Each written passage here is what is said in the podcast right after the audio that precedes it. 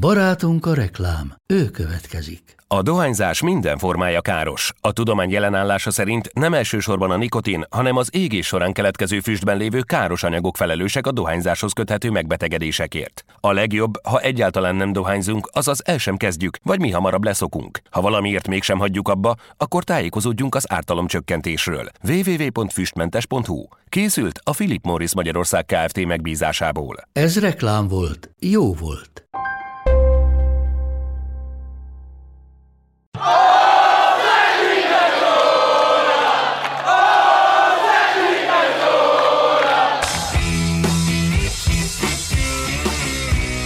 Ez a teljes terjedelem. Magyarország első futballpodcastja. Baumstark Tiborral és Haraszti Ádámmal.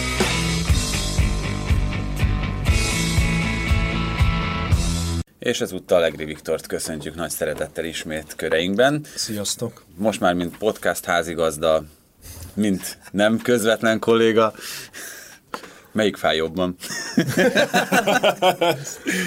Hát nem lenne jó titeket minden nap látni, elég hetente egyszer. Nem, hát most tudjátok, hogy én kedveltelek titeket, most az elmúlt ugye ellenséggé váltunk, úgyhogy próbálok majd kellő komolysággal válaszolni a kérdésekre, hogy érződjék, hogy most már távolságtartás jellemzi a kapcsolatunkat. A podcastot azt meg szerettem, tehát ez egy jó dolog. Ugye természetesen nem az én ötletem volt, mert én magamtól nem vágtam volna bele egy ilyenbe a fejszémet, pláne úgy, hogy nincsen saját Fejszéd. stúdióm. Igen, az a fejsze.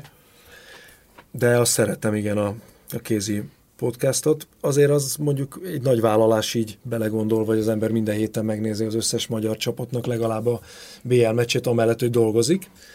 És ugye most hétvégén majd elkezdődik a női is, mm-hmm. és az akkor már azt jelenti, hogy négy meccs. De hát meglátjuk, hát amíg bírja az ember, addig csinálja. Igen, meg a műfaj olyan szempontból sem áll távol tőle, hogy azért hát nem tudom, hogy mennyire közismert, vagy mi erről már lehet, hogy beszélgettünk azért a podcastban is, hogy azért, hogy rádiósként kezdted annak idején a pályafutást. Igen, igen, igen. Szerettem nagyon. De hát azért a rádiózás az mondjuk a közszolgálati rádiónál 20 évvel ezelőtt eléggé más volt, mint ezek a podcastok. Úgy érzed, hogy különbözik Hát igen, igen, a igen. feladat? Na hát és abban a nagy megtiszteltetésben részesülhetsz, hogy az első olyan adásban szerepelhetsz, aminek van támogatója, A mert teljes hogy... történetében, igen. Megtudták, hogy jövök? Igen, igen, és ezért, ezért, ezért alig bírtuk lerázni azokat a cégeket, akik nálunk akarnak reklámozni, de nagyon nagy szeretettel köszönjük a Gaminatornak, ha jól mondom a nevét, a támogatást, mert a Gaminator támogatja az első. Mivel a teljes terjedelem történetének első támogatója, amit ezúton is nagyon köszönünk nekik. Ugye ma a világ egyik legismertebb, legnagyobb internetes online kaszinójáról van szó, amelyben ugye ingyenes a regisztráció, ingyenes Így a az, játék az is. ingyenest hangsúlyozzuk ki mindenképpen, meg azt, Így van. hogy ugye egy mobilap segítségével ezt lehet játszani. Így van, ezt érdemes letölteni és kipróbálni, már csak azért is, mert tényleg ö, olyasmiről van szó, amely ugye a saját kategóriájában az egyik legismertebb a világon, úgyhogy ezúton is köszönjük nekik a támogatást, és bátorítunk mindenkit arra, hogy próbáljátok ki ezt a bizonyos alkalmazást.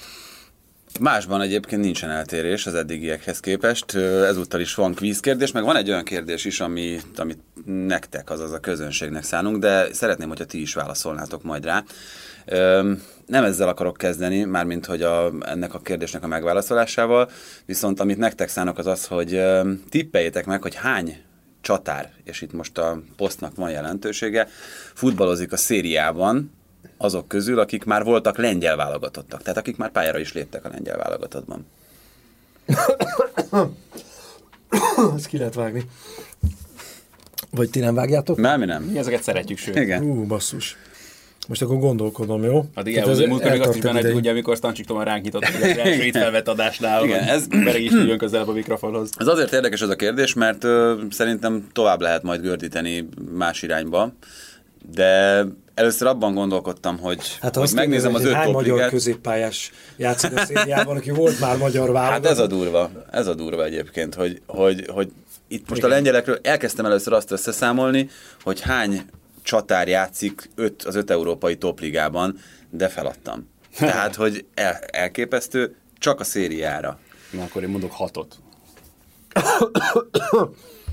Meg fog fulladni. Azt hittem, hogy ezért morzével akarod közölni a válaszodat, hogy Igen, ez egy S betű volt, ha jól tudom. Szerintem négy.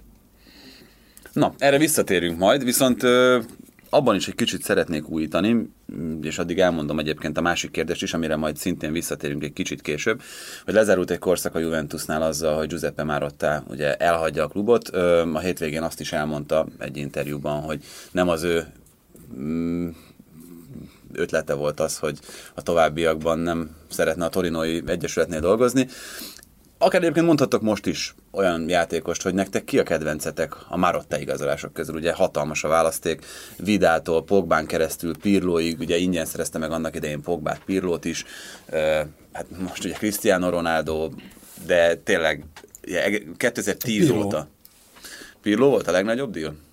Hogyha hát azt ezt nem hogy... tudom mondani, hogy a legnagyobb, hanem aki, a kedvenc. A kedvenc. Igen, Tehát kedvenc. nekem Pirlót nagyon szerettem, és igazából Pirlót meg is mentette az a szerződés, mert ugye a Milánnál Allegri már nem nagyon akart vele olyan szinten együtt dolgozni, mint hogy Pirlo gondolta ezt, és meghosszabbította a karrierjét gyakorlatilag.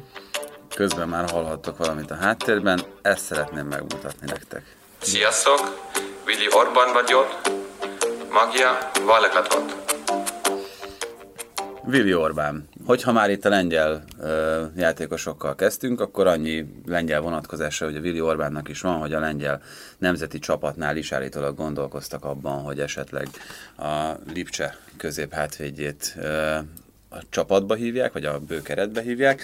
Ö, ha jól tudjuk, akkor ő elsősorban német válogatott szeretett volna lenni sokáig, miután Löv behívója nem érkezett meg, ezért ma eldőlt, ugye ez egészen friss hír, hogy a magyar válogatottat választotta. Ezzel kapcsolatban nektek mi a véleményetek, mi az első gondolatotok? Hát erre a posztra, meg mondjam, tehát nyilván főleg azzal, hogy Juhász visszavonult, azért erről sokat beszéltünk itt a podcastben is, hogy ugye Juhász visszavonult, Gera visszavonult, Király visszavonult, tulajdonképpen tényleg így a gerincét veszítette el a magyar válogatott, és egy olyan játékos érkezik most erre a posztra, aki azért azt gondolom, hogy nemzetközi szinten is már bizonyított. Aztán, hogy milyen szintet képvisel most ez, tehát, mondjam, tehát mindenképpen erősítés szerintem a válogatottnak az nem is kérdés, és egy olyan játékosról van szó, aki meg erre, erre a sztorira azért szerintem felkapják a fejeket így Európa szerte és, és így az ellenfelek is. Nekem egy, egy dolog van, ami kapásból eszembe jutott, hogy a legtöbb oldalon, meg a legtöbb cikkben, ami Magyarországon most megjelent Vili Orbán magyarításával kapcsolatban, az azt, elem, azt emelik ki, hogy jelen pillanatban ő a legnagyobb piaci értékű labdarúgó ebben a magyar válogatott keretben. Nekem az jut ezzel kapcsolatban eszembe, hogy gyűlölöm ezt a transfermarkt. Ezt, ezt ugyanezt akartam mondani. Erről is beszéltünk oldalt, és annak a statisztikáit. Az a helyzet, hogyha ugye az a, azok, nem tudom, hogy tudják-e a kedves hallgatóink, hogy ezt a transfermarktot, ez kb. 185 német 18 éves gyakornok szerkeszti, akik rengeteget játszanak menedzserjátékokkal, és, és gyakorlatilag az általuk vélt értékeket beírogatják oda. És ezt, mint mértékadó forrásként megjelölni, komoly orgánumokban szerintem De hogy ez, ez, de hogy ez tényleg trend, és ez már hosszú évek óta, és tényleg mi is erről beszélünk. Tehát mindenki annyiba kerül, amennyit kifizetnek érte. Az nem jutott eszetekbe? Most anélkül, hogy itt nagyon élcelődni szeretnék, hogy azzal, hogy, hogy most magyar válogatott lett, azzal a 15 milliós értéke, az kapásból mondjuk a felére esett. De. Igen, de mert az én megfigyelésem alapján ez úgy működik, hogy mondjuk van egy brazil játékos, akiről egyedül én tudom Európában, hogy nagyon jó focista, de a transfermártól mondjuk 200 ezer dollár, vagy nem tudom, font, amit beírnak az értékének, és akkor egyszer csak átjön Európába valami top bajnokság középcsapatába, és rögtön tízszer annyit ér. De, de nem igaz, hát ilyen nincsen. Ő akkor is annyit ért, amennyit most. Csak maximum jobban szem előtt hát így van. nem, nem tudták hát, a, a Igen, és, és ez, ez megfigyelhető, de Európán belül is, hogyha van egy játékos, aki a magyar bajnokságban futballozik, és hirtelen átkerül egy német bajnokságba, mondjuk Bárdi, mondhatom, aki uh-huh. a spanyolba uh-huh. ment el, akkor rögtön sokszorosa lesz az értéke, holott ugyanaz a játékos.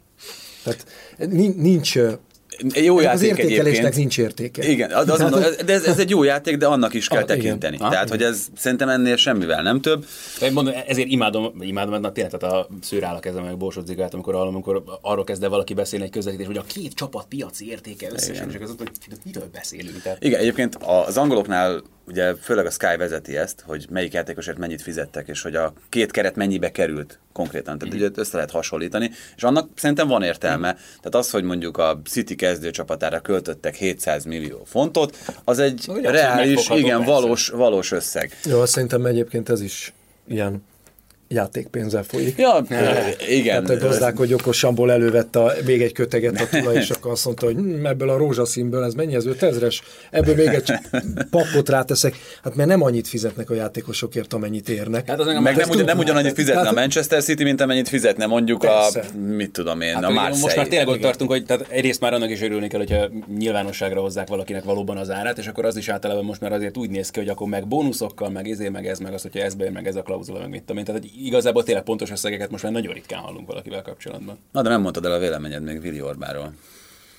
biztos segíteni fog a válogatotton. Tehát a, engem az nyugtat meg, hogy amikor az ausztrálokkal játszottuk a barátságos meccset, az volt Lékensz utolsó találkozója, előtte írtam egy cikket, amiben ugye egyrészt azt írtam le, hogy valószínűleg ez lesz az utolsó meccse Lékensznek, és nem éli meg az első tétmérkőzését, és azt írtam még, hogy az új kapitány nyilvánvalóan honosított játékosokat is alkalmazni fog, mert ha ekkora pénzt költöttek el a magyar futballba, valamilyen eredményt fel kell mutatni, ezzel a jelenlegi De garnitúrával. Lánzafámira nem- gondoltál, nem? Hát még rá is gond, gondolok, igen, hogy esetleg, de Ormára is gondoltam, meg még van egy-két tippem, de tehát örülök neki, hogy ez bejött, azt majd meglátjuk, hogy milyen eredménye lesz.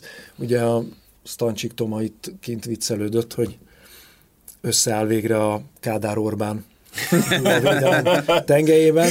Hát igen, ez sem mindennapi.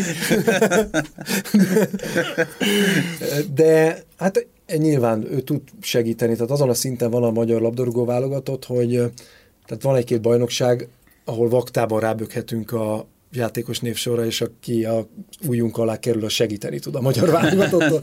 De tényleg így van, tehát most a Bundesligában nem tudsz olyat mondani, aki ne tudna Igen, segíteni. de Hát a, nyilván a Premier League-ben, a szériában, vagy a Ligönben sem van. tudná, tehát hogy ez, ez teljesen egyértelmű. No, nem is tudom, hogy honnan induljunk. Kezdjünk Angliában. Ott kettő dologról szeretnék mindenképpen beszélni. Az egyik az a Chelsea-Liverpool párosítás, amit ugye kétszer is megrendeztek, egyszer a Liga kupában, egyszer pedig a bajnokságban. Mm, Tudom, hogy te akkor pont Juventus-Napoli meccset közvetítettél, nem tudom, hogy mennyit láttál belőle. Vagy Összefoglalót láttam Hmm. csak. nem tudom, az alapján lejött, hogy ez milyen tempójú, meg milyen színvonalú meccs volt? A tempót illetően nem voltak kétségeim, tehát azt hittem, hogy mondjuk nagyobb lesz a tempó egy Sassuolo Milánnál, de ez nem igaz, mert Sassuolo nagyon nyomta.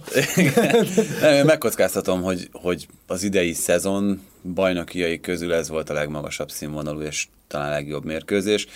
Két egészen elképesztően jó csapattal, és ö, majd erről itt a folytatásban is beszélhetünk, de az alapján, amit látok a Chelsea-től, megmerem kockáztatni azt a kijelentést, hogy ott a, a Napolinál Szári volt az X-faktor. Ah, Tényleg?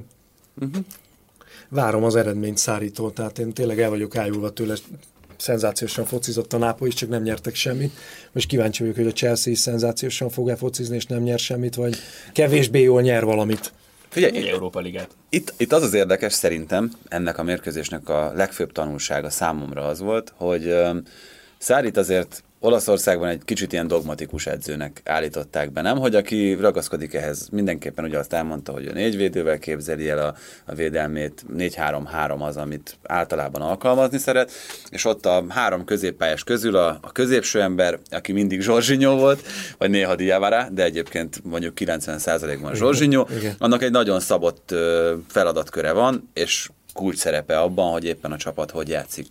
Akkor, amikor a Liverpool gyakorlatilag öt emberrel védekezett Zsorzsinyóval szemben, mert minden létező passávot lezárt az első másodperctől kezdve, és ugye az elő, előző meccsen Zsorzsinyónak volt 180 passza, most 72, hát hogy csak úgy érezzétek, hogy, hogy mi, mi a különbség.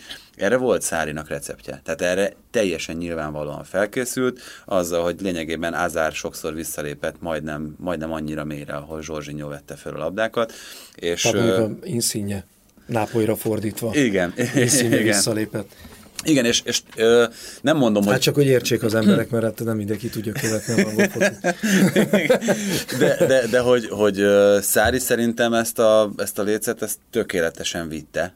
Tehát, hogy gyönyörűen, gyönyörűen építette föl a Zsorzsinyó mentes futballját is. Uh-huh. Úgyhogy ö, én Jó. ezért gondolom azt, hogy hogy ha valaki zseni volt ott, és majd azért ez, egy- ez egy borzasztó nehéz helyzet lesz Carlo Ancelottinak, de mondom erről majd egy kicsit később, de, de szerintem itt most jelen pillanatban ugye a három a vagy a, mi az, nem akarom még előre belekeverni, de szóval a Premier League három edzőgéniuszak közül kettő találkozott. A negyedikről majd mindjárt beszélünk egy kicsit. De... Most már nagyon rejtélyesek vagytok. Igen, na de szóval... Uh... Mourinho-ról akartok beszélni? Esetleg, esetleg gondoltam, hogy szóba hozom. Egyébként folyamatosan néztem a híreket itt még a, a podcast kezdet előtt, hogy vajon bejelentik-e a, a menesztését, addig, amíg mi elkezdjük. A kioltott lángész.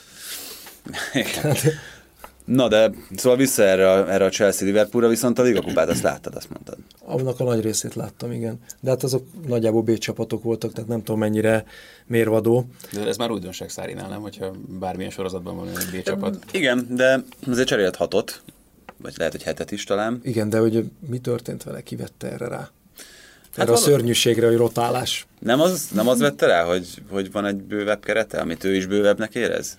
Hmm, az is benne lett a pakliban, de szerintem de nyilván azért, hogyha valaki elkezd dolgozni edzőként Angliában, akkor azért és esetleg nagyon új lenne neki a kultúra, akkor azért tudatosítják vele, hogy mi a prioritási sorrend a különböző sorozatok között, és itt a Liga Kupa nem Igen, nem negyedik, volt... hanem lehet, hogy a négyből az ötödik helyen van. Igen, nem volt olyan értéktelen sorozat Angliában, mint a, vagy a Olaszországban, mint Angliában a Liga Igen. Kupa.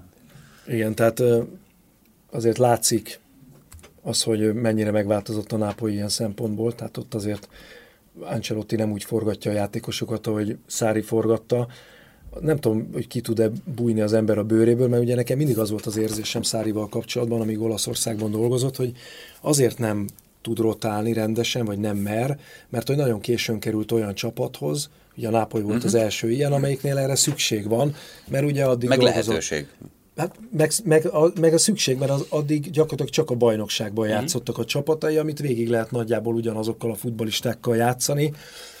Hát amikor már BL-ben szerepelsz, meg a kupában is eredményt kell elérned, meg a bajnokságban is ott szeretnél lenni az élen, ott már túl sok meccs van az, hogy végig játszasd ugyanazokat. Tehát későn 50 éves kora fölött szembesült az, hogy van olyan hogy rotáció, ugye? Tehát ez, ez tényleg. Hát most tehát én szerintem ez egy gond lehet, aztán lehet, hogy most már ebbe szép lassan beleszokik, meg egy olyan közegbe került, ahol egyszerűen nincs kibúvó, tehát Angliában nincs kibúvó. Ott csinálnod kell. Hozzáteszem, hogy mondjuk azzal a kerettel, tehát lehet, hogy én is bele mernék nyúlni. Tehát, hogy, tehát mondjuk azért, hogyha Williant kell betenni éppen, mert úgy alakul. Hát vagy most majd Fábregást esetleg a videóton Fábreg... ellen, igen. Igen, tehát, tehát azért úgy azt meg lehet oldani. De kíváncsi vagyok, én egyébként nagyon szívesen beszélek erről, hogy ugye ezt mindig azt mondtam, hogy Szári azért köszönhet egy-két nyilatkozatnak, meg nyilatkozónak nagyon sokat, és én nem tudom, hogy nincsenek -e olyanok a világ futballjában. Bérelt nyilatkozó? Igen, akiknek a, igen, igen, akiknek a menedzserét meg lehet keresni, hogy mondjál már egy pár jó szót a valakimről, és akkor abból a valakiből utána nemzetközi szinten felkapott Hú, na, nem nagyon kíváncsi vagyok, hogy mi lesz ennek a történetnek a vége. Azért, azért, mert egyébként onnan indul ki az egész, hogy Cristiano Ronaldo-tól indul ki az egész, hogy Na jó, akkor nem mondom. De. Na, de tényleg ez, ez most Azt, hogy ennyire változnak meg, nyilvánvalóan emberekkel kapcsolatban bizonyos személyeknek a megszólalásai azzal, hogy esetleg átkerül máshol. Tehát Cristiano Ronaldo-ról csak jót hallottál a Real Madrid bármelyik alkalmazottjától, meg a volt labdarúgóitól is, meg mindenkitől, egészen addig, amíg ott volt. Most, hogy eljött, megtudtad róla, hogy miatta nem volt csapat, szétverte a közösséget, gyakorlatilag Ronaldo igaz, hogy nyertek közben számolhatatlan mennyiségű trófeát, de ezeket megtudod, mert Bél is elmondja, meg, meg volt futbalisták nyilatkoznak erről, akik egyébként ott sem voltak a csapat környékén, de jobban örülnek neki, hogy Ronaldo ment el, mint hogyha Casemiro ment volna el. Ja, hát mondjuk meg... egyébként ez egy védhető Jó, csak de, ez, de, de ezt eddig senki nem mondta volna. Hát jó, nyilván amíg ott van. Tehát jó, az... De... Hát a Ronaldo több, mint játékos, nyilván olyan szempontból is, hogy tehát pláne a Real Madridnál, ami meg egy olyan intézmény, ami nagyon mélyen a marketingre is fel van építve, és amikor tényleg ott van a Brandnek egy ilyen fontos tartózlop, akkor nyilvánvalóan hát ezt, azt nem Igen, papírba De most, ezt a, most már ugye az az érdek, hogy ezt a brandet hát szétverjék, és erre összeesküsznek, de mondjuk ez úgy működik nyilván, hogy ma már nehogy valaki azt higgye, hogy a játékosok egy-egy klub futbalistái leülnek a sajtótájékoztatón, és azt mondják el, amit gondolnak. Hát ez egy totális tévedés. Tehát itt senki nem azt mondja, amit gondol, hanem azt mondja, mert benne van a szerződésükben is, hogy egyébként majd a sajtó osztálynak a munkatársai elmondják, hogy mit kell elmondani. És akkor ezért van az, hogy mit tudom én, messziről is az előző időszakban kiderült egy-két ilyen dolog, hogy mit volt olyan történet, hogy ugye a, az Abidálnak a ö, rákos időszakában mm fényképeket küldött a francia játékos a csapattársaknak, és akkor a Messi megkérte, hogy többet ne küldjön, mert őket ez zavarja. Ez így kiszivárgott a sajtóba, mondva Abidal nyilatkozott egy francia lapnak, amit később kénytelen volt visszavonni, mert neki esett az egész Barcelona, hogy hát a Messi soha ilyet nem. És akkor, és ezek így jönnek ki egymás után, hogy valaki nagy értékről kiderül valami negatívum, és akkor egyszer csak összezárnak, kirekeztik azt, aki mondott valamit, és szerintem nyugodtan elképzelhető az is, hogy mondjuk Guardiolának lehet azt mondani, hogy egyébként lehet, hogy nem tér el a véleménye amúgy sem attól, amit mondania kell, csak esetleg nem mondaná a sajtó előtt, hogy ez hú de nagy edző, hanem Ja, ja, ja, ja, így értünk körbe, hogy akkor. Guardiola miatt ennyire jó Szári. Nem, nem, nem, nem, én, nem. Én szerintem sokkal jobb a vélemény Száriról, mint amennyit egyelőre az eredménye, az, eredmény, az, az eredmény igaz, alapján mondani lehet. Egyébként. És én például azon teljesen ki voltam, hogy ugye írtam is tavaly egy posztot erről, hogy pedig én nagy, nagy Juve utáló vagyok állítólag, hogy mi az, hogy, hogy hogy sértheti meg a sportsajtó annyira Allegrit és a Juventus-t, hogy nincsen olyan, hogy allegrizmus, de olyan van, hogy szárizmus. Mi az a szárizmus? Az, hogy nem rotálsz, és minden trófeát elbuksz? Mert ez egy kibaszott nagyon jó dolog, de egyébként nagyon szépen focizik a csapatot. Mert, mert Allegri meg ugyanakkor azt csinálta meg éveken keresztül, hogy totálisan megváltoztatták néha a keretét, szétverték, kivették a legfontosabb játékosokat, és lehet, hogy rosszul kezdte a bajnokságot, de tíz meccs után felépített újra egy működő rendszert, amelyik nem csak olasz szinten működött, hanem európai szinten meghatározó csapat volt. Tehát, hogy a sajtó valahogy hagyja is magát megtéveszteni ilyen nyilatkozatok által, te is Tibi, tehát jobb, hogyha magadban nézel, hogy most neked ennyire tetszik Szári. ne haragudj. Nem, nem. Na, szégyellem Jó, magam de most már. én nem láttam ezt a meccset, én meghajolok Szári előtt, tehát én még nem láttam jó, de beszéljünk egy kicsit akkor Kloppról. Tréningruhában ilyen jó edző, őt... de most már a tréningruhát is levette. Nem, nem, tréningruhában van. De az nem változott. A kotyogos is megvan? Kloppról nem, azt mond, igen. Kloppról is beszélünk egy kicsit. De Nagyon jó, ez kotyogós, mondtad mondani kotyogósra, Tibi. Nem, csak annyi, tiszik, vagy? Nem, azt mondta, hogy nagyon jól érzi magát Londonban, de normális kávét még sehol nem De hát most egyébként... Olaszország után. Várj, várj, ez, ez on, ott sem. Ezek gondolom azért vannak olaszok. Ott nem is az, nem, hát ugye a, hirtelen akartam mondani, az ilyen új hullámos kávéfanatizmusnak a, a melegágya az abszolút London egyébként, és ezek a 120 százalék arabik. Gondolom, hogy nem erre gondol. Nem erre gondol. Nyilván egy olasz embernek, tehát pláne Nápolyból érted egy, azért olasz embernek. Azért nem rotálja a kávézókat sem. Tehát egybe bement, és azóta oda jár. Ja, azt nem néz körbe. Igen, neked neki ott a kotyogossal vitték. ez más, tehát más kávét isznak az olaszok, mint ami most a, abszolút a divat meg a felkapott dolog Angliában. Szóval Klopp, ő is a, kinek, mely, nem, kinek nem, a nyilatkozatának Klopp, köszönheti Klopp, a felemelkedését? Klopp egy szenzációsan jó edző. és uh, én nagyon... magától is jó a PR-ja, tehát hogy ezt ügyesen csinálja azért azt látni kell, hogy most már a sztáredzőket is ugyanúgy felépítik a sajtóban, mint hogy a labdarúgókat felépítik, vagy éppen Neymar esetében leépítik, éppen ki hol tart. Mourinho például akkor mondjuk a az edzők között a Neymar, de mondjuk nála az... De őt a sajtó építi le? Nem, szerintem... Hát meg ő is saját magát. Igen. Tehát ő is saját magát. Jó, de egyébként uh, léphetünk is tovább. akartál beszélni? Igen, de, de most, hogyha már Mourinho-t idehoztad, akkor... Nem akkor hoztam én ide. Hát látod nem. itt valahol? Hát szeretném de, egyébként egyszer. igen, egyébként én is egyszer meghallgatnám úgy igazából, hogy mit gondol bizonyos dolgokról, és nem, nem kizárólag a sajtónak. Nem tudom, hogy tud úgy beszélni. Nem, nem tudom, nagyon ügyesen manipulálta hosszú éveken keresztül szerintem ezekkel a nyilatkozataival, meg nagyon ügyesen tematizálta a futball sajtót, vagy úgy egyáltalán a sport sajtót. Az a baj, hogy most is tematizálja azokkal, amiket mond, de, de nem találja a jó irányt. Hogy ez mi? Hát ha nem jönnek az eredmények, akkor már sokkal nehezebb.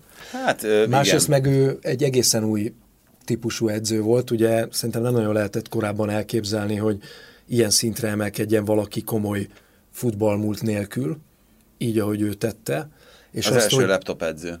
Igen, igen és, és hogy, hogy ennyire hatással legyen a sajtóra, és ennyire használja tudatosan a sajtót, mint ahogy Mourinho tette. Mm. Hát ő gyakorlatilag a pályafutása elejétől kezdve a legfontosabb meccseken a sajtó felhasználásával helyezett nyomást a játékvezetőre, az ellenfelekre. De ebből talán tényleg a milánói szakasz, ami a leginkább működött, nem? Abszolút, de azért volt a Chelsea-nél is. Persze, persze, Bizony. persze.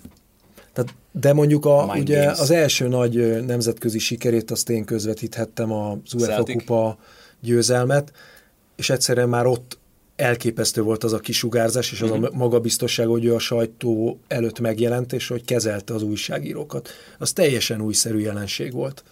Csak most már ugye mások is felnőttek ehhez, tehát most már nem egyedül van a placon. Másrészt meg ő, minthogyha elfelejtett volna komolyabb pihenőt tartani, és szerintem ez látszik Igen, rajta, és igen, az igen, idegrendszerén igen, is. Abszolút. Igen. Valószínűleg. De, de erről már beszéltünk korábban is, szerintem, hogy már mielőtt a United ez megérkezett volna, már abszolút az látszott rajta, hogy azért ő a kiégésnek a határán van, ha nem túl rajta. És eleve, szerint, tehát eleve nem gondoltam volna akkor sem, amikor őt már szerződtette a United, hogy ez egy jó ötlet lenne. Tehát, hogyha csak önmagában azt megnézzük, hogy mit képvisel Mourinho, és most itt szigorúan a futball filozófiára gondolok, meg azokra az elvekre, ami mentén ő építi a csapatait, meg egyáltalán a csapatainak a játékát, és mi az a United Way, ami, ami tehát pláne ugye Fergusonnal, tehát ez egy oké, tehát Ferginek is megvoltak azért a maga bekkelős meccsé, hogyha arra volt szükség éppenséggel, meg pláne itt a végén már a különböző bajnokok ligája kieséses szakaszokban vívott párharcokban azért ő is hajlamosabb volt már ebbe az irányba vinni a csapatait, de akkor sem hasonlítható még össze szerintem azzal, amit Mourinho képvisel alapvetően. Hát jó, de nem Förgi akarta, hogy Mourinho legyen egyszer az utódja? Mourinho Hát akarta azt, hogy egyszer Fergie utódja legyen szerintem inkább ez. Igen? Ugye De Fergie fő- oda tette a saját utódját David Moyes személyében, aztán Hát jó, de akkor nem volt mozdítható Mourinho. Tehát én nekem úgy rémlik, hogy soha nem tiltakozott Ferguson az ellen, hogy egy ilyen szellemiségű ember legyen az edző. Én azt nem tudom egyébként itt visszatérve még erre a pihenésre, hogy, hogy mihez volt, vagy mihez lett volna nagyobb szüksége a, a pihenésre Mourinho-nak ahhoz, hogy ő szakmailag megújuljon, hogy, mint ahogy az egyébként sok edzőnél megtörtént itt a történelem során, vagy ahhoz, hogy tényleg az idegrendszere simuljon ki annyira. Szerintem a kettő nagyon összefügg. Uh-huh. Tehát, hogyha fáradt vagy, már nem Igen, tudsz fejlődni. igen. És ő neki szerintem minden elfáradt. Tehát én láttam még a még Barcelona-Chelsea meccsen, ugye a Chelsea edzőjeként megjelent, és ugye egy szállodában laktunk, és láttam, hogy hogy viselkedik a csapattal lent a szálloda aljában, meg az étkezőben, meg egyáltalán azt a, azt a végtelen elegáns magabiztosságot, tehát akkor nem volt ez a pökhendi, hanem Mhm. egyszerűen láttad rajta, de az, mondjuk lehet, hogy az eredményei is sugalták, hogy ez egy ilyen valami verhetetlenségi Hát mert ott nagyon, nagyon erősen megindult neki a szekér, tehát ugye azért Portóval bélt nyerni magában Igen. az már egy nagy dolog, akkor egyből elvitték Angliába, ott is jött a A bajnoki cím. két bajnoki van. cím, igen. Tehát, hogy ott azért nagyon ment a szekér. Na de, hogyha most ránézel az arcára, akkor nem csak azt látod, hogy idősebb lett valamennyivel, hanem, Megtépázott. hanem, hanem igen, hogy olyan nyúzott az egész ember. Szarkand is mondta annak idején, ugye nálunk ő használta a futball hajléktalanja kifejezést, és hogy tényleg van, voltak olyan szituációk, meg vannak olyan szituációk, ahol tényleg ez jut eszedbe róla, hogy tényleg egy ilyen megtépázott fickó, aki, és pontosan ez, a, ez az a finomság, kifinomultság, kisimultság nem látszik rajta. Igen, hát mert a máskor nem szerintem a Reál után neki pihennie kellett volna.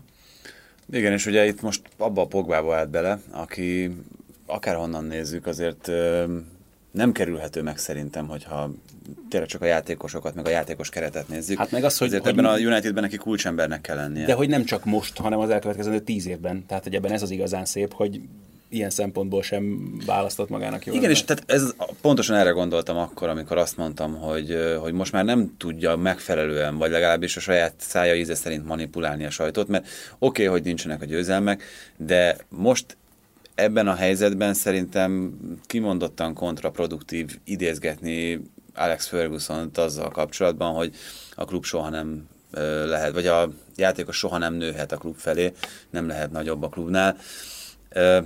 Ez most Mourinho szájából egy, egy kicsit, akár játékosról, akár edzőről beszélünk, ugye, ez, ez most nem feltétlenül helyén való. Jó, meg Fergezi megoldott ezeket a dolgokat egy jól irányzott cipőrúgással. Igen.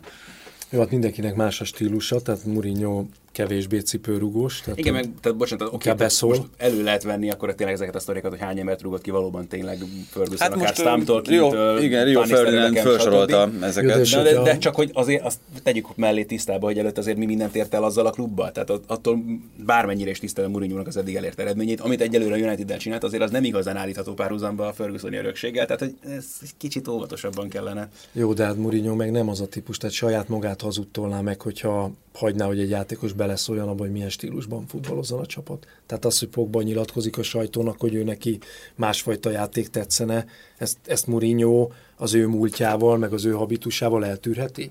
Hát akkor az egész felépített imidzse, ami egyébként most már magától is omladozik, de az akkor így egy pillanat alatt csak ez zuhanna minden meg. indul ez a történet, tehát valamiért Pogba azt gondolja, hogy ezt megengedheti magának, és ez az, ahová nagyon keves játék, kevés játékos jutott el Ferguson idejében, mert ez meg olyan dolog, hogy a tiszteletet megkövetelni szerintem nem lehet csak kiérdemelni, és valami itt, itt van ez a dolog valahol elásva, hogy Hát nyilván érzik Pogba is, hogy, hogy Mourinho nem olyan erős, mint volt. Tehát ez, ez mögötte van. Ez meg az eredményekkel hozható azért egyértelműen összefüggésbe. Ha nyertek volna ezzel az ocsmány játékkal, vagy nem tudom, Nem csak ebben az is benne lesz szerintem, hogy, hogy ahogyan Mourinho viselkedett a csapattal a kamerákon kívül is, mert ami, ami régen tök egyértelmű volt, hogy mindent azért tett, hogy a játékosairól tényleg terhet levegye, és hogy ráfigyeljenek inkább, és hogy óvja is őket, hogy azért ettől most már nagyon messze van. Hát ettől igen, ettől nagyon messze kerültünk. Na de nem hagyjuk ki Kloppot sem, azért is engedtem, hogy elmenjünk ebbe az irányba, mert ö, lehet, hogy csak én vagyok így ezzel, meg, meg ebben egy kicsit magam felé is hajlik a, a saját kezem, hogy nekem az ősz leginkább várt mérkőzése ez a Napoli-Liverpool, ami, Hmm. Ami most előttünk van szerdán. Nézve a Liverpoolt, meg nézve a Napolit is, soha nem gondoltam volna, vagy hát az elmúlt két évben azt mondom, vagy mióta Klopp ott van, inkább így van, elmúlt három évben nem gondoltam volna, hogy egy ilyen meccsre úgy készülünk, hogy a két csapat közül egyértelműen a Liverpool védelme az, ami sokkal, de sokkal stabilabbnak tűnik. És ezt hihetetlenül összerakta Klopp. Tehát ugye hétvégén is foglalkoztunk azzal, hogy az előző szezonban ugyanennyi idő alatt 12-t cserélt az első hat fordulóban Klopp a hátsó ötösön, hogyha itt a kapust és a négy védőt nézzük, idén egyet. És azt is pihentetés miatt. Szóval fú, ez, ez nagyon összeállt, míg a Napolinak a, a védekezése nem tudom, hogy ez összefüggésben van-e azzal, hogy, hogy, hogy már itt valami átalakulásról beszélhetünk Ancelotti irányítása alatt, vagy egész egyszerűen Zsorzsinyó hiányzik onnan, aki, aki nagyon sok helyzetben leolvasta a passzokat, előszűrt. Szóval mi, mi ezzel a gond, meg mit várunk ettől a meccsről? Ancelotti megtalálta már a csapatát? Hát ez a Hámsikkal szerintem ez így nem fog működni. Igen, Hámsik talán ebben a 4-4-2-ben nem az igazi álántársaként bent, ezt így látom, de mondjuk Hámsik eléggé megkerülhetetlen játékos, ugye ez volt Hát de nem a ott. 400. szériá meccse a Napoli színeiben, amit a hétvégén játszott, és egy ikon, de hát valahova ugye el kell tenni ezeket a játékosokat, ez egy visszatérő probléma a nagy futbolistákkal, ugye egy idő után Del Piero-t sem tudták hova tenni a Juventusban. De ez azért nem igaz, meg az, tehát értem, hogy mit mondasz, de Totti Del Piero, vagy lehetne sorolni hosszan ezeket a neveket, azért nem tudtad hova tenni, mert nem tudtak nagyon védekezni. Egy más ö, futballkorszak termékei voltak. Hamsik már ennek a modern futballkorszaknak a terméke, ha úgy tetszik, aki, aki ha kell, akkor visszafelé is hasznosan tud futballozni. Jó, de nem tudom, tehát a 4-3-3-mal kezdte a, szezon Ancelotti, tehát megtartotta gyakorlatilag a Szári-féle szisztémát és a Szári-féle csapatot is.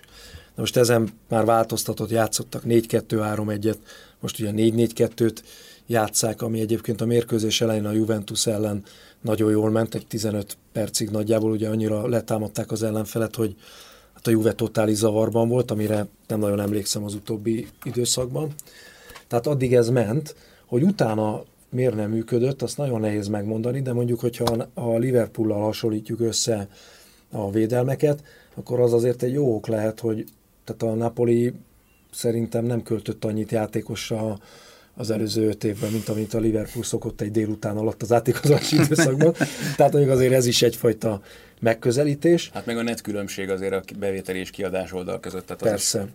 Tehát, Kicsit kevesebb mezt ad el a, a Napoli a hírek Igen, szerint. igen. Igen. Hogy ezt megtudtuk. Mondjuk Mario Rui meg Hiszály nagy valószínűséggel nem férne be a Liverpoolba, lehet, hogy a keretbe sem, ugye? Nem tudom, Hát egyébként- Fabinho játszik néha. Hát most már ugye sér, sérülten Tehát érkezett, de- igen. De, de őt szerintem be fogja építeni Klopp Mondjuk előbb-utóbb. Fabinho beférne a Napoliba, én úgy érzem. Elképzelhető, igen. Tehát a, csak egy olyat mondjuk. Jó, de egyébként pont két játszol. szélsővédőt mondtál, ott azért Trent Alexander-Arnold, meg, meg Robinson mondjuk, hogy ha azt megnézzük, akkor talán a keretnek, a, vagy a kezdőcsapatnak a két legkisebb neve.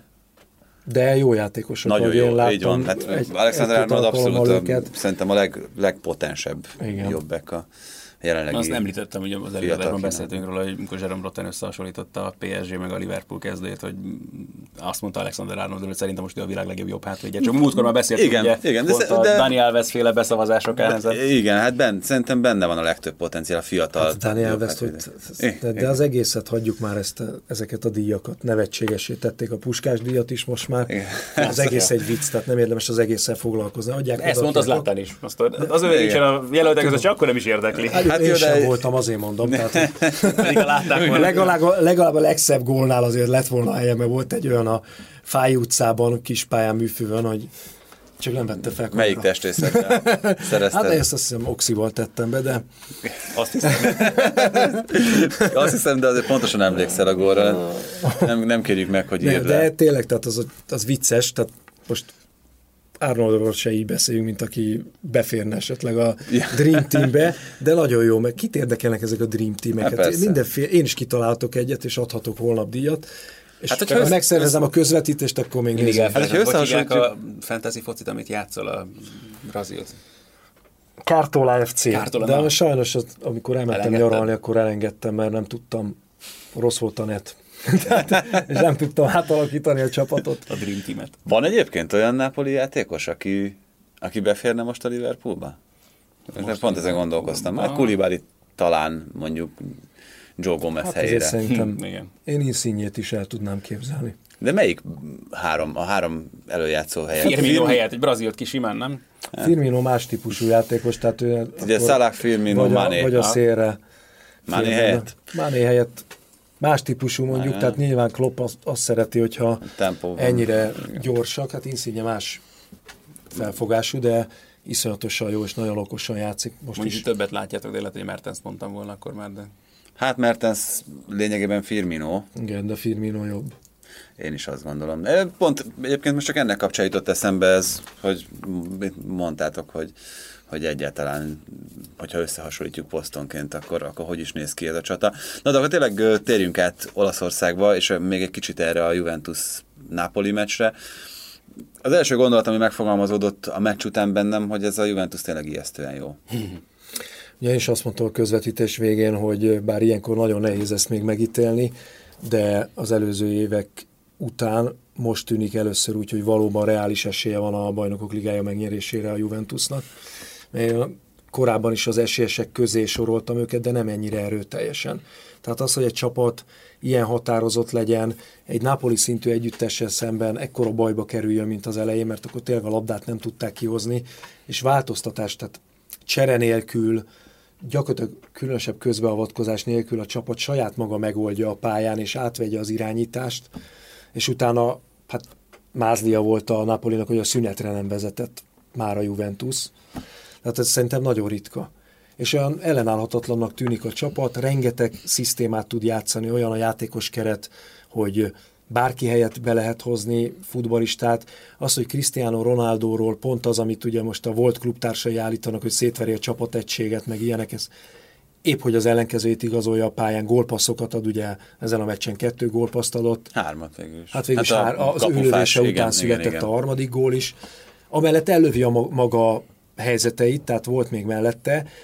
Van benne egy kis frusztráció a, a kapu előtt érzésem szerint, tehát ő, amikor megvan a másoknak a gól, akkor már idegesítő, hogy ő nem lő, és ezért nem lőtt egyébként, mert elidegeskedte a helyzeteit, de alapvetően abszolút csapatemberként Tevékenykedik. olyan érdekes, amit mondasz, ez most jutott csak eszembe, amikor itt volt Louis Szápesten, akkor ugye én vezettem azt a sajtótájékoztatót, meg ott az eseményt, ami volt Csepelen ebben az iskolában, ahová ő ellátogatott, ugye mint a Manchester Unitednek az utazó nagykövete, és ugye ő játszott a Unitedben együtt még Ronaldoval, és ő mondta azt, hogy akkor Ronaldo még nagyon fiatal volt, tehát tényleg tínédzserként érkezett meg az öltözőbe, és egyszer valami, nem is, hogy edzés vagy meccs után mondta azt neki, hogy te figyelj már, Louis, te sokkal jobban játszol, hogyha mosolyogsz. És hogy önmagában, tehát ezek után pláne nehezen képzel el az ember az egy ilyen sztori után, hogy akkor ő mint ez egy csapat egységet megbontó figura, hogy ő már annyi idősen is ilyen volt, hogy, és ezt, ezt, abszolút úgy emleget, hogy ezt a mai napig mondja másoknak is egyébként, hogy ez milyen igaz egyébként. Mm. Tehát, hogy nyilván ez egy valahol egy visszaható dolog az emberre, de tényleg jó kedvűen kell játszani, és akkor nyilván minden sokkal könnyebben megy. Azt szerint ez abban csúcsosodott ki, hogy arról kérdezték ott a sajtótájékoztatón, hogy ki az, akit ő a jelenlegi mezőnyből a következő esetleg Ronaldo szintű játékosnak el tud képzelni, és ugye Mbappét említette, és akkor ebben maradtunk, hogy hát ő aztán végképp vigyorog egyfajtában, mint a tejbetök, úgyhogy ebben Igen. lehet valami. Hát mondjuk lehet, hogy Ronaldinhoval keverte Száha egyébként, mert Ronaldinho mosolygósabb. Igen, pont ezen gondolkoztam, hogy Ronaldo az, az elmúlt években nem volt az a nagyon mosolygós fajta. Tehát, hogy az a tényleg az a... De mondjuk az alsógatja reklámokban állítólag Ott mosolyog. mosolyog, igen. Megkérik, De- hogy figyelj, most már kéne, és akkor kényszeredett mosoly.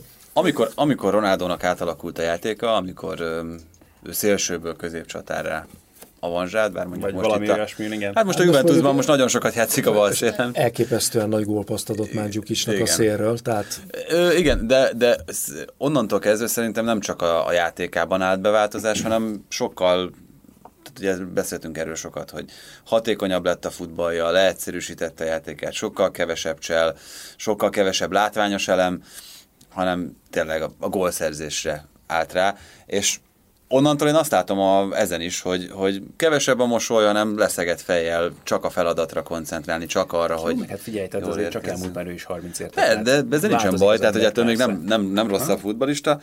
Lehet, hogy még jobb lenne, ha mosolyogna is most lehet, is. lehet. Ami nagyon érdekes volt ebben a Juve felállásban, hogy ugye az előző szezonban Dybalát nem nagyon tudta Allegri használni a komolyabb meccseken, mert hogy ugye Iguain nem védekezett, és nem engedhette meg magának, hogy még egy olyan játékos legyen egy 4-3-3-ban, aki Nem legalább a szélen nem húzódik vissza.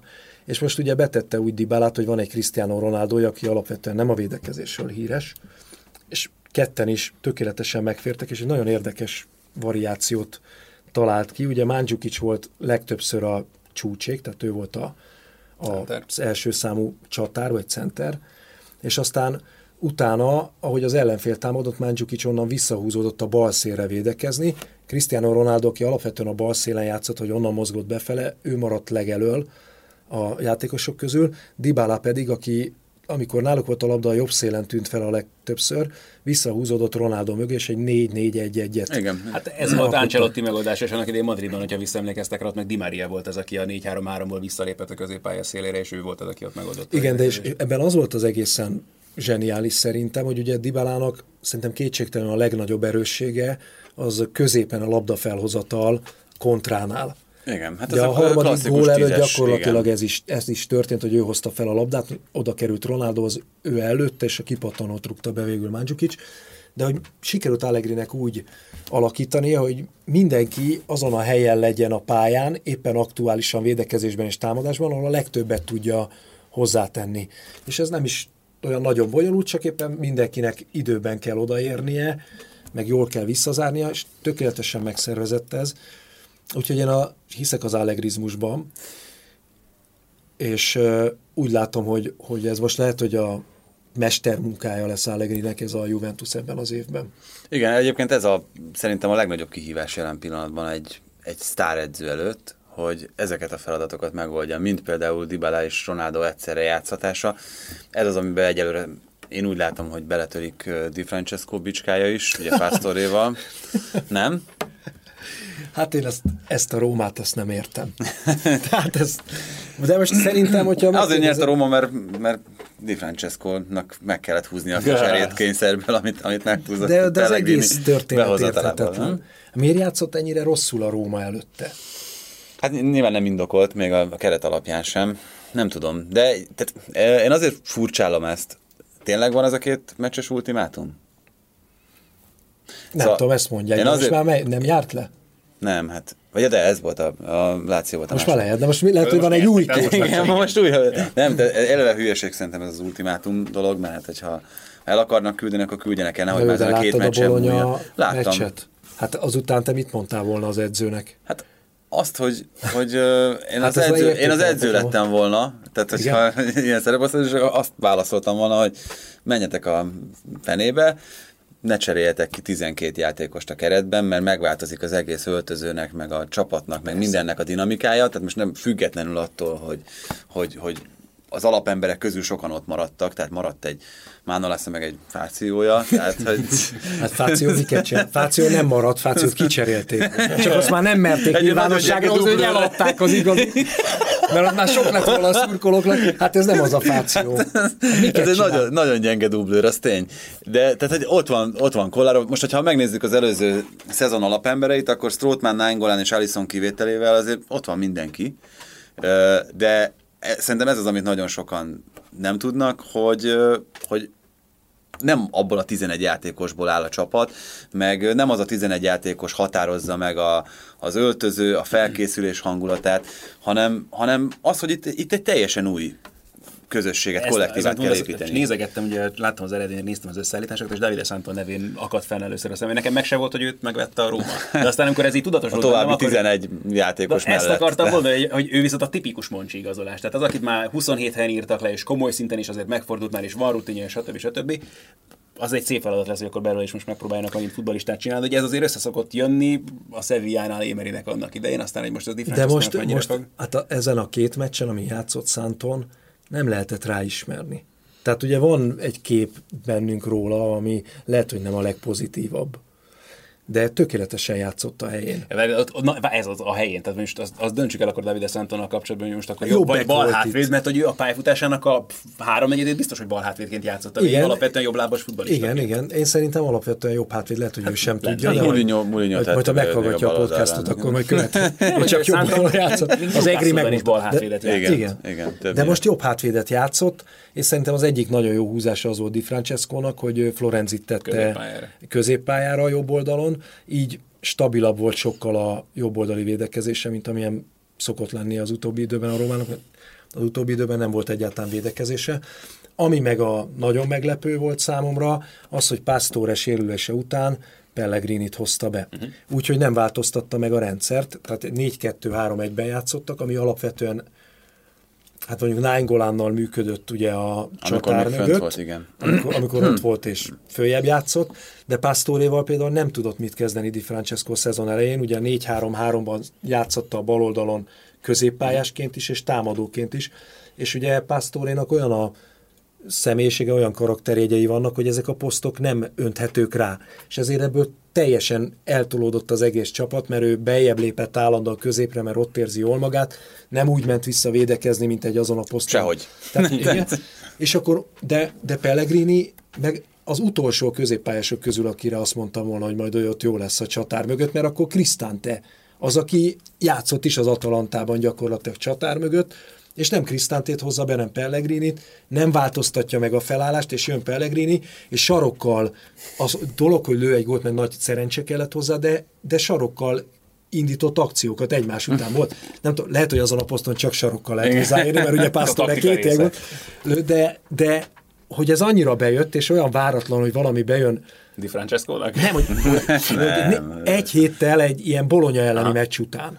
Ne, ne, bán- ne bántsuk Di De, ez, de ezek Tehát- meg voltak jó tavaly is ezek a, ezek a hu- hullámzások itt szezon közben is, nem? Meg persze, de azért mondom, hogy, hogy ö, szerintem óriási butaság, meg, meg nagyon nagy hiba lenne Di Francesco-ra rálőcsölni a, a Rómának a gyenge kezdését egyedüliként, hogy ő vigye el a balhét, mert, mert egész egyszerűen nem ő a felelős. Hát persze, Elsősorban nem ő a felelős, ezt kimerem jelenteni azért, hogy, hogy, hogy ez így alakult ez, a, ez az eleje a szezonnak. Azzal együtt mondom ezt egyébként, hogy nem tudom, egy edzői generációnak vegyük őt Simone Inzaghival? Szerintem nagyjából, igen. Nagyjából. Tehát, hogy én azt mondom, hogy ennek az edzői generációnak ők ketten a legtehetségesebb tagjai, és ők vannak közvetlenül ott Allegri mögött, akik, akik, akik a következő Igen, ügyesek, de én nagyon sajnálom ezt a, ezt a Simone Inzaghi nevű edzőt, mert hogy ennél a Lációnál nem látom az előrelépés lehetőségét. A lehetőséget, a, Kicsit ami, amit, amit lehet, azt kihozza. tehát, Hogy azért a Lációnál sem, tehát Jó, de az, az mennyivel jobb, hogy, hogy te ott vagy a BL-ben évről évre, és Inzaginak szerintem nincs reménye ott lenni. De az előző szezonban volt ez a meccs, amit ugye az utolsó fordulóban elbuktak az Inter ellen, és és az volt szerintem az utolsó esélyük, szerintem nincs többet. Mm. Tehát ahogy én nézem ezt a csapatot, ez ugye nyert négy meccset és kikapott három meccsen, és pont az van, hogy a kicsit jobbaktól simán kikap, uh-huh. és a, a gyengébbeket meg megveri, de ezzel nem lehet odaérni.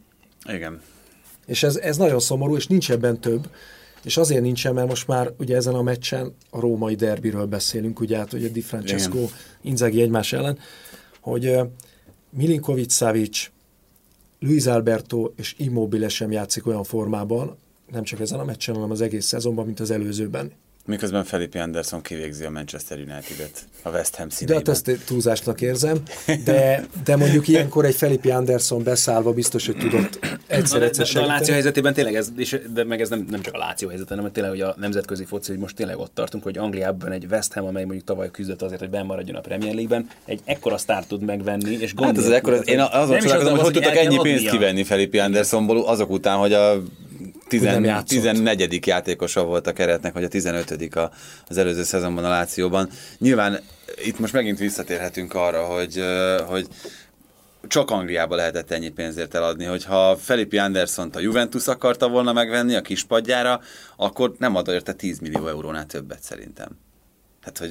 Vagy belőlük nem tudnak kisajtolni. É, hát nyilvánvalóan. Igen, hát Felipe Andersonnak volt egy nagyon jó bőfél éve a Lációnál, ez most már talán kettő esztendővel ezelőtt volt, és akkor sokkal többért is el lehetett volna Hát talán igen, akkor volt a 40 milliós ajánlat állítólag Igen. érte, és a, Majd utána ugye a kispadra szorult, sérülései is voltak, de az előző szezonban ugye mindenki magasztalta Luis Albertot, nem véletlenül nagyon jól játszott, de azt hiszem, hogy a szezon végére nagyságrendileg ugyanannyi gólpaszt adtak ők ketten, úgyhogy Felipe Anderson harmadannyi időt töltött a pályán, tehát, hogy valami fajta kvalitása van. Most nem tudom, hogy van-e a padon, mert Korea nagyon szép gólt lőtt hétközben a, az Udinéze ellen, de Korea szerintem sehol nem volt eddig olyan meggyőző, tehát lehet, hogy soha többet nem lő gólt a, a szezonban, meglátjuk.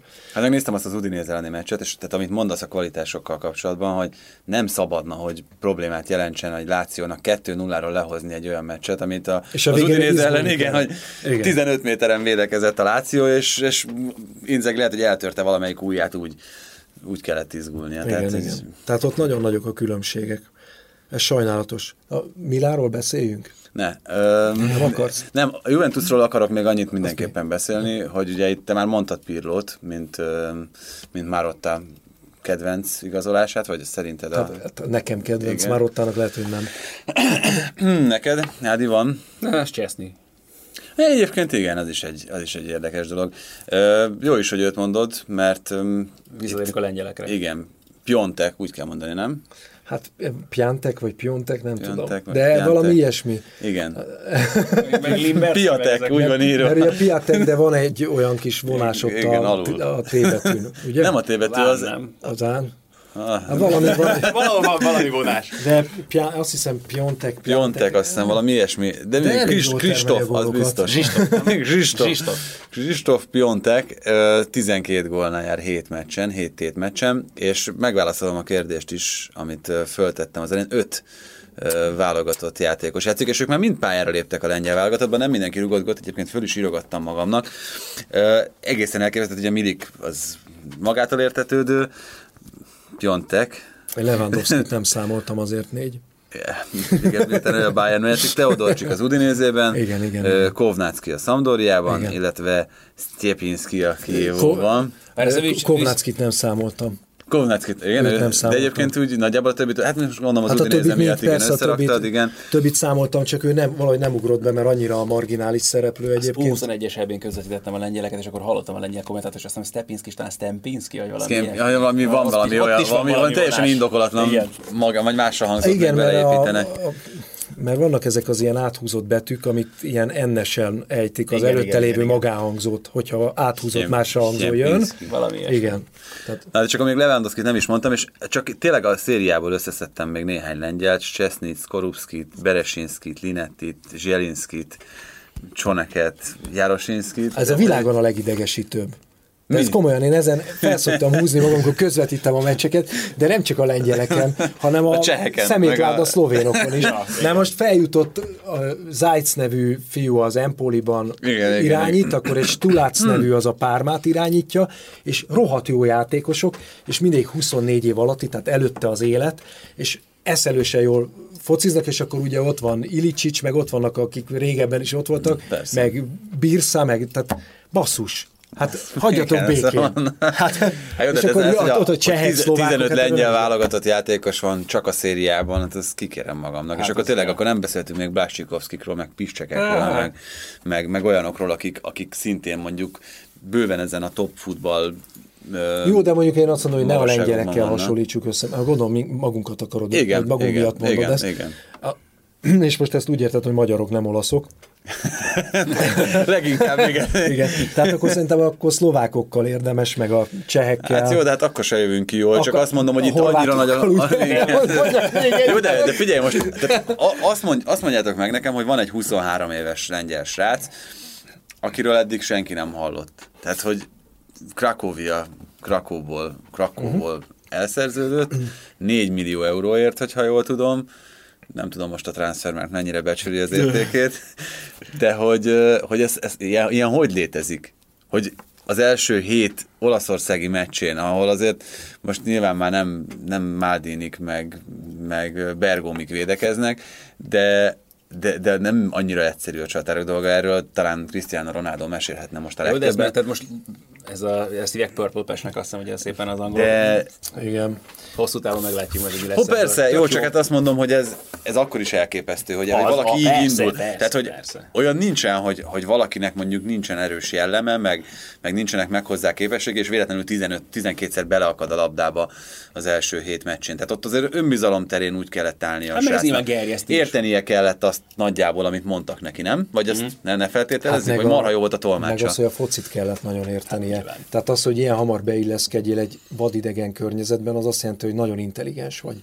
Tehát ez az ember nagyon Jó, intelligens. de, de tehát, hogy ez miért, miért most derült ki 23 évesen róla, ezt nem értem. Tehát, hogy ilyeneket, tartod? Igen, igen. Tehát ilyen aki, szinte ekkora, persze, aki persze. ekkora tehetség, az, az, hogy a radar alatt tudott repülni ennyi ideig, Lehet, hogy későn érő típus. az egy kisebb csoda, de nagyon jó, meg hát nyilvánvalóan szerintem Az ezt a előző szezon- három évben kártyázott, elfelejtett edzésre, vagy horgászott, mint Váci Zoli. annak. Ugye Hát most egyébként edzésekre. mondjuk hasonló sztori végül is, hogyha úgy tetszik. Igen. Elég későn ő is ki azért Magyarországról. Igen, de nagyon, nagyon kíváncsi vagyok, ugye most a Genoában játszik, a hatodik helyre vitte eddig ezt a csapatot, és én nagyon csodálkoznék rajta, hogyha ha a szezon végéig meg tudná tartani a Genoa, nem? Hát vagy a hogy következő szezon elejéig inkább, nem? Én nem gondolom, hogy Hát télen lehet, nem, hogy nem ugye lesz ajánlat A érte. Genoa híres erről, hogy Igen. Hogy szereti megtartani a játékosait. szerintem, Mindenki bőkerekkel ez ragaszkodik. dolgozik. szerintem a halpiacon ott, ott több a régi áru, mint a Genoánál. Tehát ott Hát mi, vagy aki, vagy aki ott marad, azzal nagyon komoly gondok vannak. nem büdösödött még rájuk egy játékos se. Hát ami nyilván benne van a klubnak a politikájában, szóval Abszolút, ez... tehát ez egy követendő modell, tehát ez létezik. Nincs ezzel semmi baj, és amíg ilyen játékosokat fedeznek fel, addig legyen is. Kettő dologról még szerintem mindenképpen beszéljünk. Dárdai Pali hmm. hertájáról, amelyik a Bayern-t leckéztette meg. Megmutatta Pali azt a világnak, hogy mi kell ezen a Bayern ellen? Ez egy nagyon érdekes dolog. Azt hiszem talán én már itt a, a vele kapcsolatos véleményemet, azt ugye már mondtam szerintem tavaly is, hogy egyre inkább kezdem jogosnak érezni vele kapcsolatban, hogyha inkább úgy kéne megnevezni. A kritikákat? A, nem, nem, nem, mint a, a Kárpátok Simeonéje. Most ez a Hert, ez abszolút, tehát amiről szoktunk beszélni az Atletico kapcsán, nem, hogy nem zavarja őket az, hogy őket beszorítja az ellenfél, és dominálják a meccset, és nem is nagyon van náluk alapban, hanem határozottan elkezdik élvezni egy idő után. Ezt nem mondom, hogy ennyire kicsúcsosodott ennél a Hertánál.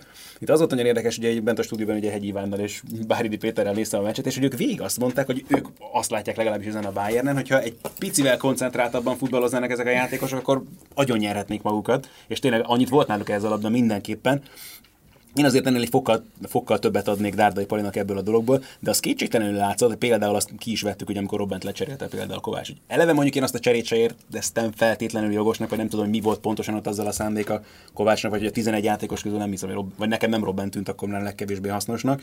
De hogy tudod, amikor úgy is nézel a játékos, hogy ilyen szánakozva elnézést kérően, és izé, hát bocs, hát most ez kellett, tehát nem azt érzed rajta, hogy ő a főnök, hanem hogy kicsit ilyen, tehát hogy vajon, vajon megvannak-e neki a valódi kvalitásai ahhoz, hogy ebb- ezt a bayern a nehéz helyzetekben Ez félő volt azért, hogyha Kovács oda szerződik, ez lesz. Hát azért itt olyan játékosok vannak, akiknek hát legalábbis a Bayern szurkolótáborán belül, amely aprónak nevezhető, a harmadik kerületi TV szurkolótáborával vesz- betegszik, tehát megehetik. Így van. Megehetik. És hogy, és hogy mennyire érdekes ugye az a szitu, hogy beszéltek nyilván itt a meccs előtt is, hogy Dárdai meg Kovács ugye együtt is játszottak, jól ismernek egymást, stb. De hogy mennyire más a két Azt érdekes, a hogy a bunyó, a bunyó az, az, nem jött elő sehol, nem? Hát ők, ők szeverekedtek egyszer edzésen. Na de várj, hogy a, Na mindegy. A szép lett volna, folytatják, most kijönnek, Igen, és hát valamit akartam volna egy látni. sorler. de hogy mennyire más a két Vártam embernek a, a, klubnak, a klubnál való megítélése. Nem? Tehát amíg Pali úgy vezet egy csapatot, hogy tényleg abszolút klublegendaként, és nem is volt kérdés egy pillanat is, hogy mi az ő elfogadottsága, Nikó Kovács meg félig meddig ilyen vészmegoldás ként van apostrofálva, még akkor is, hogyha azért az Eintracht talajzó oda Hát lehet, hogy tartozik a játékosoknak annyival, hogy, hogy nem szól oda nekik, hogy mit kell csinálniuk, nem? Tehát, hogy, hogy mert hogy mégis eltűrik. Ha úgy Kedves- veszik, Ez így kedves néz tőlük, ki, igen. egyébként ez így néz ki. igen, csak de, de gondoljunk már bele abba is, hogy hogy mikor gondoltuk először azt, hogy Robben és Ribéry már öreg ehhez, hogy a Bayernnek a két szélső legyen. Tehát, hogy Években mérhető. Hát, Igen. hát ez szerintem lassan évtizedekben. De, hát amikor megnyerték a BL-t Heinkes alatt, akkor szerintem utána el kellett volna kezdeni egy új csapatot építeni, és ezt a két játékost szép lassan először visszavenni, és utána meg vagy visszavonultatni, vagy elküldeni. Megvárni, hogy lejár a szerződésük, akkor finoman, és akkor közölni velük, hogy kérdezzétek meg a dárdai parit, hogy befértek-e a hogy- de most tehát erősen fogalmazok, pedig nem szoktam, de, de tényleg ezt így nem lehet. Robben és Ribéry 2018-19-es szezonban, aki a két szélén játszik ennek a Bayernnek. És ha segíteni akarnak a csapaton, akkor behívják azt a Thomas Müllert, akinek szerintem másfél éve nem volt egy épkézláb megmozdulása. Ingatjuk egy kicsit azért a fejünket ezzel kapcsolatban. De Nem, jó, de nem. a Bayernnél azért vannak, tehát nyilván ott egyrészt az a nyári Nem, hát a válogatottban nagyon jó volt a Thomas Müller, igazad van. Ö, Tehát, de, de tényleg, tehát ott, ott szerintem valamit csinálni kéne, mert a belső hármast, amelyik játszott, azt egész erősnek érzem, és frissnek. Ugye a Thiago Renato- Alcantara, Renato James, és tehát, hogy ott benne van a fejlődési potenciál, meg frissesség, és kiteszik a labdát a szélre, és azt látják, hogy az a Robben, aki egyébként szerintem az utóbbi öt évben többet járt mankóval, mint anélkül. És csodálkoznak, hogy én is nála mankó.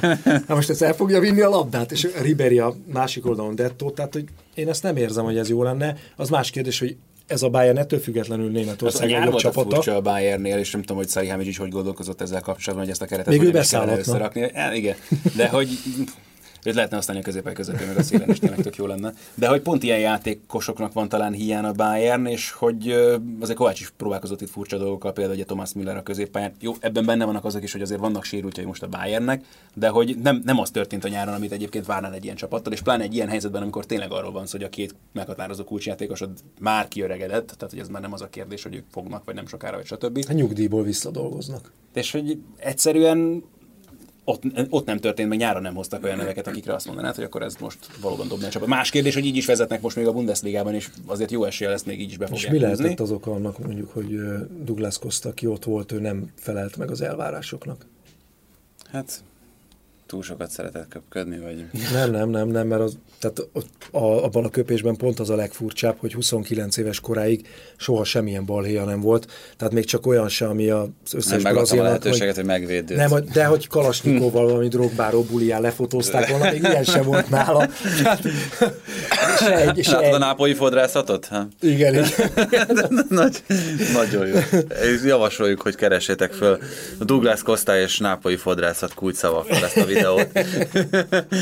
Azzal a spriccelődnek a De hogy, volt a tehát azt szája. akarom ezzel mondani, hogy talán még volt is olyan, aki jó lett volna azon a poszton hosszú távon esetleg a, a Bayern Münchennek, és mégis ez a két ember maradt meg, akik valahogy nagyon beépülhettek ott a, a Müncheni felvilágba. Azt, hogy a Müncheni Nem tudom, lehet, hogy tudnak valami titkot Höneszről, és azt, azt, ha kiadnák, akkor újabb adócsalási ügy indulna, vagy, vagy valami ilyesmi van e mögött. Hát egyszerűen nem tudom elképzelni, hogy miért vannak még ott. Nagyon előnyös fotót készítettem közben Viktorral az Instagramunkra. Ezt Igen, ezt szeretném Ez tényleg nem feltenni. rossz. Viktor viszont még mondtam, hogy kettő dolgot, egy maradt. Beszéltük múlt héten, hogy mindenképpen akarsz hozni egy dél-amerikai videóbírós témát. Ja, igen. Az, mert felhívott Tibi, még mindig tudja a telefonszámomat, nem tudom, hogy... Igen, az enyémet nem. Tessék, már- Egri Viktor, nem tudom, hogy mutatkoztam. Úgyhogy ezt azonnal kitörölte, tudod, ahogy elmondtam. Le is vagy tiltva most. De hogy, hogy ugye pont akkor olvastam, vagy egy nappal előtte, hogy most már biztos, hogy bevezetik majd a BL-ben a, a videóbírót, és ugye nem sokkal előtte történt valami, Dél-Amerikában mindig történik valami érdekes, hogy ott már elindult a videóasszisztensi rendszer tevékenysége, méghozzá egy fordulón vannak túl, így, és hát egy apró malőr történt ez alatt az egy forduló alatt. Egy Boca Juniors Cruzeiro mérkőzést rendeztek, ez már négy közé jutásért megy. És De ez, azért ez volt az szeretném első felhívni a figyelmet arra, hogy egy argentin és egy brazil csapat van. találkozott egy. De hát a Bombo- Bombonera híresen az a hely, ahol a játékvezetők ítélő képessége meg szokott változni. 1-0-ra vezetett a Boca, és a Cruzeiro ebben a szezonban idegenben nagyon erős, ezért úgy gondolták, hogy akkor nem elég, hogy 1-0-ra kikapnak, elkezdtek támadni, és volt is egy-két helyzetük, és jött egy beívelés, ami után Dede, aki brazil válogatott középső védő, felugrott, egy picit aláfeküdt egy argentin védő is, tehát, de mondjuk gyömöszölték egymást, hogy a beíveléseknél szokták, és ilyen teljes svunggal, ahogy elvesztette az egyensúlyát, nekiesett az argentin kapusnak, aki ugye fejjel összecsattantak, elterült a földön, vérzett is a foga, senki nem reklamált semmit, ugye Dedé rögtön oda ment, ő, ő intett a bírónak, hogy állítsa már meg a játékot, mert hogy összefejeltek, és látja, hogy mi történt szegény kapussal, és gondolták, hogy az ápolás meg lesz, és utána vége, de ehelyett szólt a videóasszisztens, hogy nézze már meg a jelenetet, a paraguayi bíró, megnézte, és mindenki megdöbbenésére kiállította Dedét, azonnali piros lapot kapott. Ez annyira nem volt nagy csalás, hogy a Conmebol úgy döntött, hogy törli az egy meccses eltiltását Dedének, de a meccset 2-0-ra elvesztette a, a Cruzeiro, és így a visszavágón ugyan Dedé játszhat, csak 2-0-ról kéne megfordítani a Cruzeiro-nak a meccset. Tehát ennyit a videóasszisztensről, és hogy mennyire nem lehet csalni a videóbíróval. Hozzáteszem, hogy ha valaki nem látta volna a Fiorentina hétvégi mérkőzéset az Atalanta ellen, akkor nézze meg, hogy ki ez, amire kapott büntetőt var használattal, tehát szerintem hát közröhely tárgya. Alaposan megnézték, szerintem egy lassítás után teljesen egyértelmű, hogy nem ért hozzá senki. Nem sárga lapot kapott, hanem 11-est a Fiorentina, azzal vezettek 1-0-ra. Tehát én nem tudom, mit remélnek a videóasszisztenstől, de szerintem most már önmagát nevetteti ki az, aki azt gondolja, hogy ez hasznos. Na hát ez tökéletes is volt végszónak. Ne felejtjétek, hogy várjuk ezeket az igazolásokat, akiket ti a legjobbnak gondoltátok ebben a nyolc évben. Még a legkedvesebb, úgy fogalmaztam. Igen, legkedvesebb, így van. Mert tényleg, hát jó, jóban A biztos, hogy Pogba igen. a legjobb, mert De ez a kedves, ez nulla azt, azt jelenti, hogyha bemegy a közérbe rendesen, köszön, Köszönöm. mosolyog. például. Pogba és vagy. Vidal, az melyik, melyik kategóriába esik vajon? Hát, hát lehet, hogy a Vidal bemegy, pisztolyt fog az eladó, és megkérdezi, egyébként hogy van. Miközben üríti a kasszát, ezt tudom elképzelni. Csokorral, mint a, mint a viszki sabló. Virágcsokorral. Hát igen, szóval biztos, hogy Pogba volt az, akiből a legtöbb pénzt szedett ki a Juventus, tehát ilyen alapon a legjobb, mert nulla euróért Igen, igazolták, igen, és 105-ért adták el, de ott azért tényleg voltak Padoin, például. Azt, de ő az, aki Asamoah egyébként, de most ő vele nem viccelek. nagyon jó. Ne, ne, nem, hát azért mondom. Asamoah nagyon jó, de Padain volt, aki a legtöbb poszton játszott. A, a, egész biztos, de volt, hogy Sturaro, szóval tényleg nagyon, de Cseszni is egyébként nagyon jó megfejtés szerintem. Na, szóval ebben várjuk a tippeket, és várunk majd benneteket a következő héten is, mert akkor ugyanúgy jövünk. Jó, jövök. Oké, Viktor, na, köszönjük szépen, hogy most jöttél, legközelebb nem kell, Sziasztok. pláne így, hogy letiltottál. Itt leszek, Sziasztok. amúgy is tudjátok. Igen, sziasztok. Sziasztok. Ha más podcastekre is kíváncsi vagy, hallgassd meg a Béton műsor ajánlóját. El tudod képzelni, hogy a podcastet, amit éppen most hallgattál, fél év múlva már a mesterséges intelligencia generálja? Mi sem. De ha érdekel, eljött már a gépek lázadása. Hallgass bele az Embertelen podcastbe. Orsós Lajos vagyok, a műsor házigazdája. Egyelőre még élőben. Egyelőre. Fedezzük fel együtt, hogyan ismerkedik, randizik, mesél és vitatkozik Betty és Péter, két teljesen mesterséges intelligencia. Lajos, a podcast címét mond még egyszer, Léci. Oké. Okay. Embertelen podcast. Ez a műsor a Béton közösség tagja.